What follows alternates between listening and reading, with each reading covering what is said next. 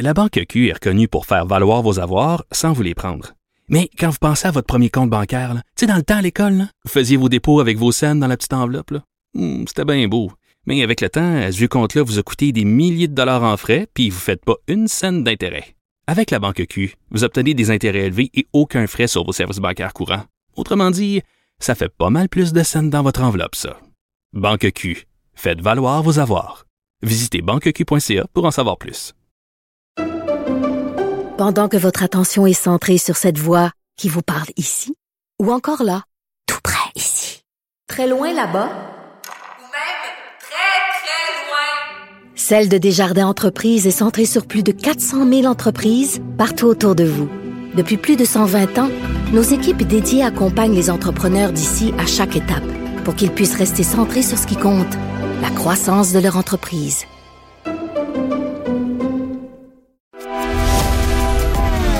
Grand philosophe, poète dans l'âme. La politique pour lui est comme un grand roman d'amour. Vous écoutez Antoine Robitaille, là-haut sur la colline. Ouh. Ouh. Ouh. Ah. On s'érotise une question constitutionnelle à la fois. La traduction constitutionnelle. La question constitutionnelle. Bonjour Patrick Taillon. Bonjour Antoine. Notre chroniqueur constitutionnel et accessoirement professeur de droit à l'Université Laval.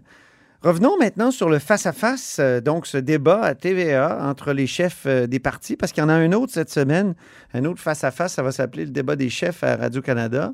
Et euh, c'est important de, de, de voir ce que certaines personnes ne voient pas. Évidemment, qu'est-ce que voit un constitutionnaliste? Il voit de la Constitution partout! Il y a de la Constitution partout dans la campagne fédérale. On a rarement aussi peu parlé d'unité canadienne ou de l'avenir constitutionnel du Québec dans un débat des chefs euh, en français, dans une élection fédérale. C'était même pas à, à, à l'ordre du jour. Non, c'était pas à l'ordre du jour, mais à l'inverse, le partage des compétences était omniprésent. Là. Euh, on pouvait se demander si les participants voulaient pas, au fond, devenir premier ministre du Québec. Là. Santé, C H S L D, garderie, oui. Logement, gestion de la pandémie, loi sur la laïcité, langue française. C'était constamment des questions de compétences euh, du Québec. Euh, le débat sur les, les derniers jours qui a commencé au face-à-face sur les armes à feu, c'est finalement là, le premier vrai débat dans cette campagne qui porte sur une, un, un sujet de compétence fédérale. Parce que oh, à part reste... l'Afghanistan, peut-être? Oui, évidemment. Les relations internationales. Et en effet, en effet, l'Afghanistan, je le concède, mais on le voit, les sujets de compétence fédérale dans une campagne électorale fédérale sont rares. Oui, et mais je occupe... te concède une chose, c'est qu'au face-à-face, il n'y a pas été question d'Afghanistan. Non. Il y a juste été question de sujets provinciaux. Et à travers le positionnement des partis, là, on voit vraiment des visions du fédéralisme assez distinctes. Au bout du spectre, imaginons un continuum, là, on a euh, le fédéralisme que je qualifierais d'uniformisateur proposé par le N P D. Le, le, le chef du N P D assume clairement ses préférences à, à l'idée que euh, le fédéral devrait faire à la place des provinces. Mmh. Il devrait y avoir un standard unique. Il le dit, trois exemples, lorsqu'il dit qu'il veut interdire certaines pratiques en santé, par exemple des centres de santé, de soins euh, de, Privé. de, privés. Donc ça, il veut euh, interdire cela. Euh, quand on parle de passeport vaccinal, il voudrait un passeport vaccinal fédéral uniforme d'un océan à l'autre, alors que c'est pas le fédéral qui euh, donne les vaccins, donc problème de circulation des renseignements personnels, je sais pas comment il organiserait ça, mais on voit cette idée d'uniformiser. Et même encore, après le débat, euh, son lieutenant au Québec, euh, Alexandre Boulris, proposait une souveraineté culturelle pour le Québec, donc plus d'autonomie en matière culturelle. Et quand on lit dans les détails de la proposition, ben, ce que propose le N P D, c'est que dorénavant, Ottawa s'oblige à consulter toujours le Québec lorsqu'il agit en culture. Donc, c'est pas de la décentralisation. C'est Ottawa agit uniformément pour tout le Canada. Et pour le Québec, ce qu'on fait comme accommodement, c'est de vous consulter avant. C'est un peu la vision du fédéralisme proposée par le N P D. Puis d'après ce que je vois dans tes notes, là, c'était justement cette consultation-là pour qu'il n'y ait plus jamais d'entente avec Netflix, par exemple, comme les libéraux Donc, ont si déplorablement négocié. Là, je, quand je le fédéral pose un geste, il consulterait le Québec avant, et ça, ça serait la manière de préserver La souveraineté culturelle. culturelle du Québec. Donc, Ottawa agit à notre place, mais nous consulte avant. Drôle de conception de la souveraineté. Quand voilà, donc un fédéralisme uniformisateur qui s'assume. Justin Trudeau puis le Parti libéral a une vision assez proche de celle-ci, mais c'est un peu plus subtil. C'est un fédéralisme de subordination, de supervision. Les provinces existent dans la vision de Justin Trudeau, puis il leur reconnaît un rôle d'exécutant. Donc, grosso modo, c'est un fédéralisme dépensier. À chaque problème, il y a un chèque. Il n'y a pas trop de détails. C'est aux provinces d'exécuter euh, les orientations, les objectifs communs. Donc, euh, un fédéral qui unit, fédère l'ensemble du Dominion autour d'objectifs communs. On fait un chèque, puis après ça, les provinces se soumettent à cet objectif et s'exécutent. Donc, c'est un peu ça la, la, la vision proposée par Justin Trudeau. Quant au Bloc québécois, je qualifierais la vision de son chef euh, de fédéralisme de vigilance. Ah. Hein, d'abord, euh, il n'a pas vraiment parlé de souveraineté dans ce débat des chefs.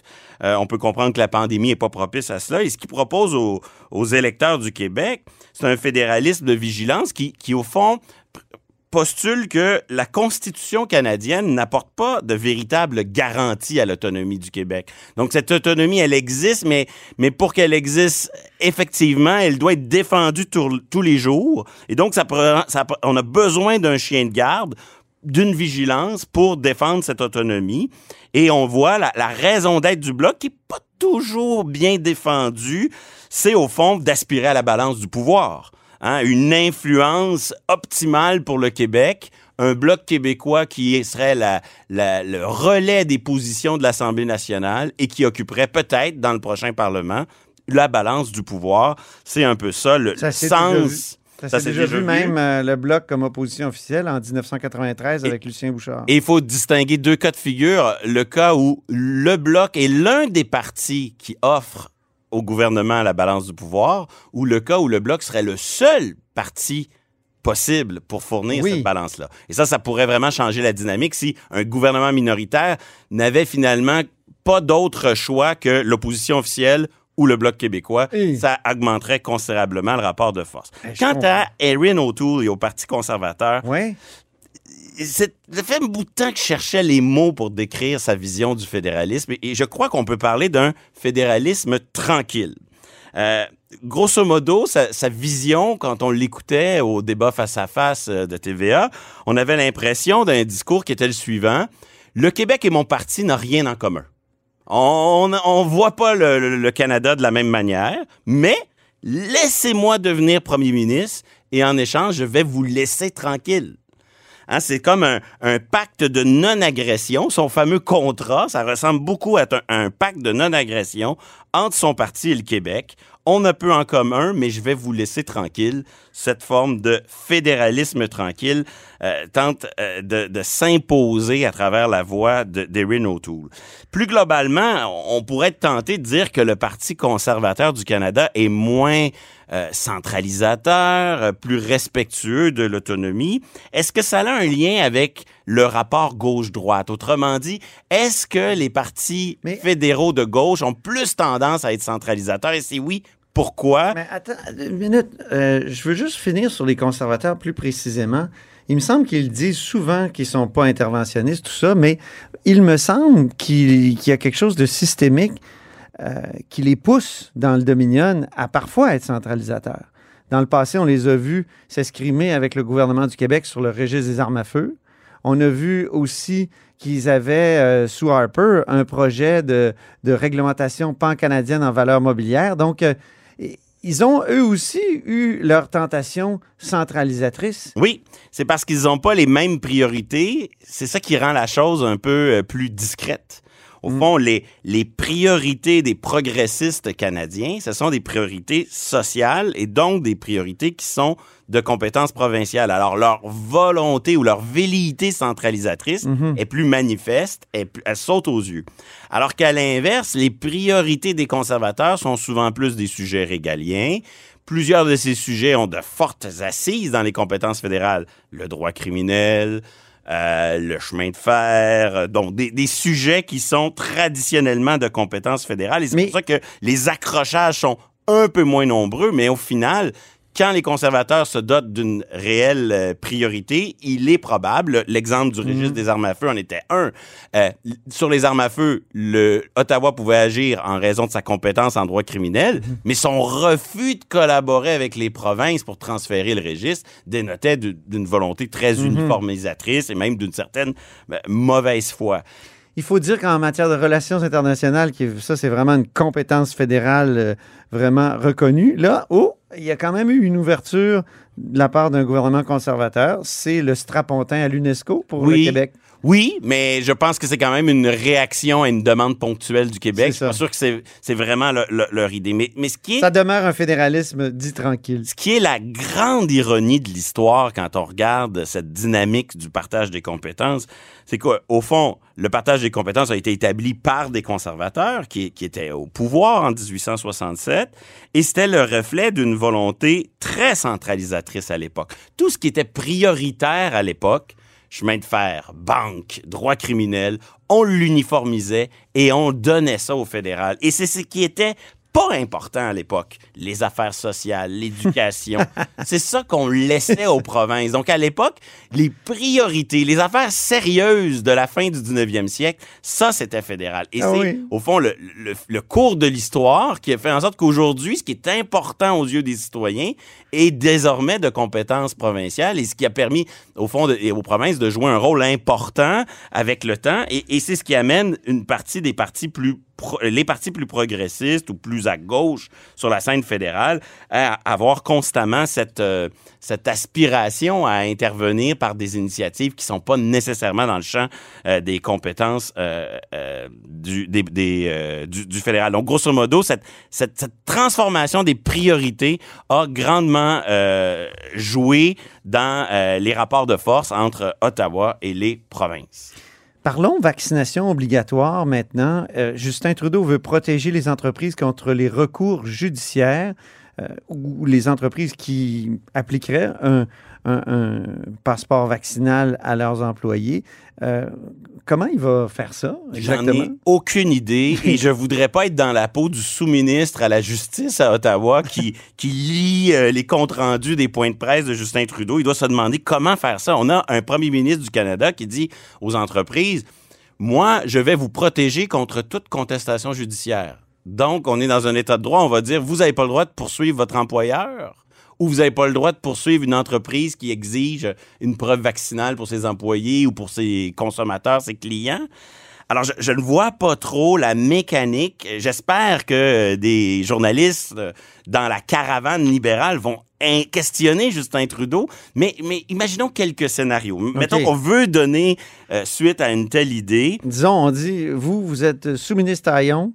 Oui. Donnez-nous des options. Ben d'abord, les, les, les, le droit du travail au fédéral, c'est, c'est seulement une partie, c'est seulement les entreprises de compétences fédérales sur lesquelles Ottawa peut légiférer. Ah oui. Donc, si jamais il voulait jouer dans les relations employeur-employé, il ne pourrait pas le faire pour toutes les, euh, toutes les entreprises, tout, toutes les relations de travail, ça viserait qu'une minorité d'organisations.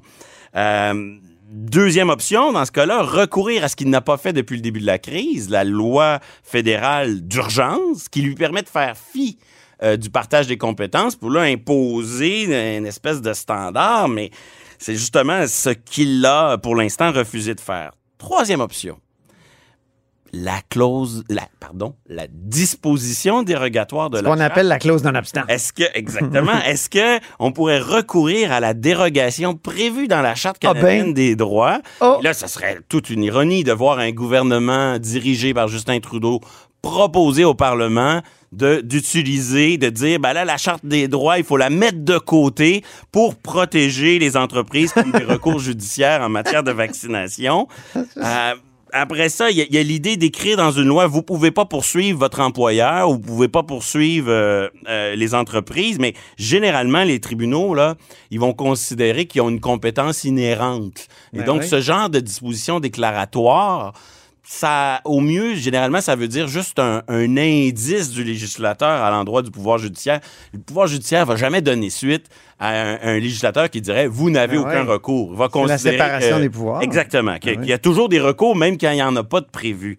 Enfin, cinquième option, euh, est-ce qu'ils ne voudraient pas, au fond, prévoir un genre de régime de responsabilité sans faute, un peu comme ça existe au Québec en matière d'assurance automobile, et là, de dire aux employeurs, si jamais vous vous faites poursuivre en dommages et intérêts par un client ou par un employé pour des questions okay. de vaccination, la banque, qui est le gouvernement fédéral, hein, fédéralisme dépensier, on y revient, okay. va vous assurer, va payer pour vos recours. Ah. Ça serait comme une façon de venir dire, écoutez, faites ce que vous avez à faire les entreprises, si vous avez des dommages à payer, on va payer pour vous et, et au pire, on va d'ailleurs vous défendre.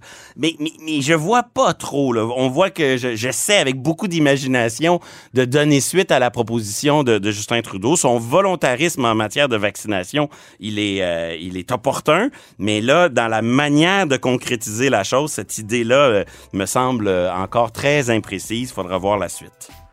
Ça pourrait faire une bonne question d'examen dans le cours du prof Taillon, ça, non? Encore faut-il qu'il y ait des réponses raisonnablement crédibles. Et la chronique d'aujourd'hui euh, a permis d'en esquisser certaines, mais je suis pas sûr qu'elles sont si euh, raisonnables et probables. Ben merci beaucoup, Patrick Taillon, notre chroniqueur constitutionnel et accessoirement professeur de droit à l'Université Laval. Puis, à dans deux semaines, parce que la semaine prochaine, tu n'y seras pas. Et c'est tout pour La Haut sur la Colline en ce mardi. Merci beaucoup d'avoir été des nôtres. N'hésitez surtout pas à diffuser vos segments préférés sur vos réseaux. Et je vous dis à demain.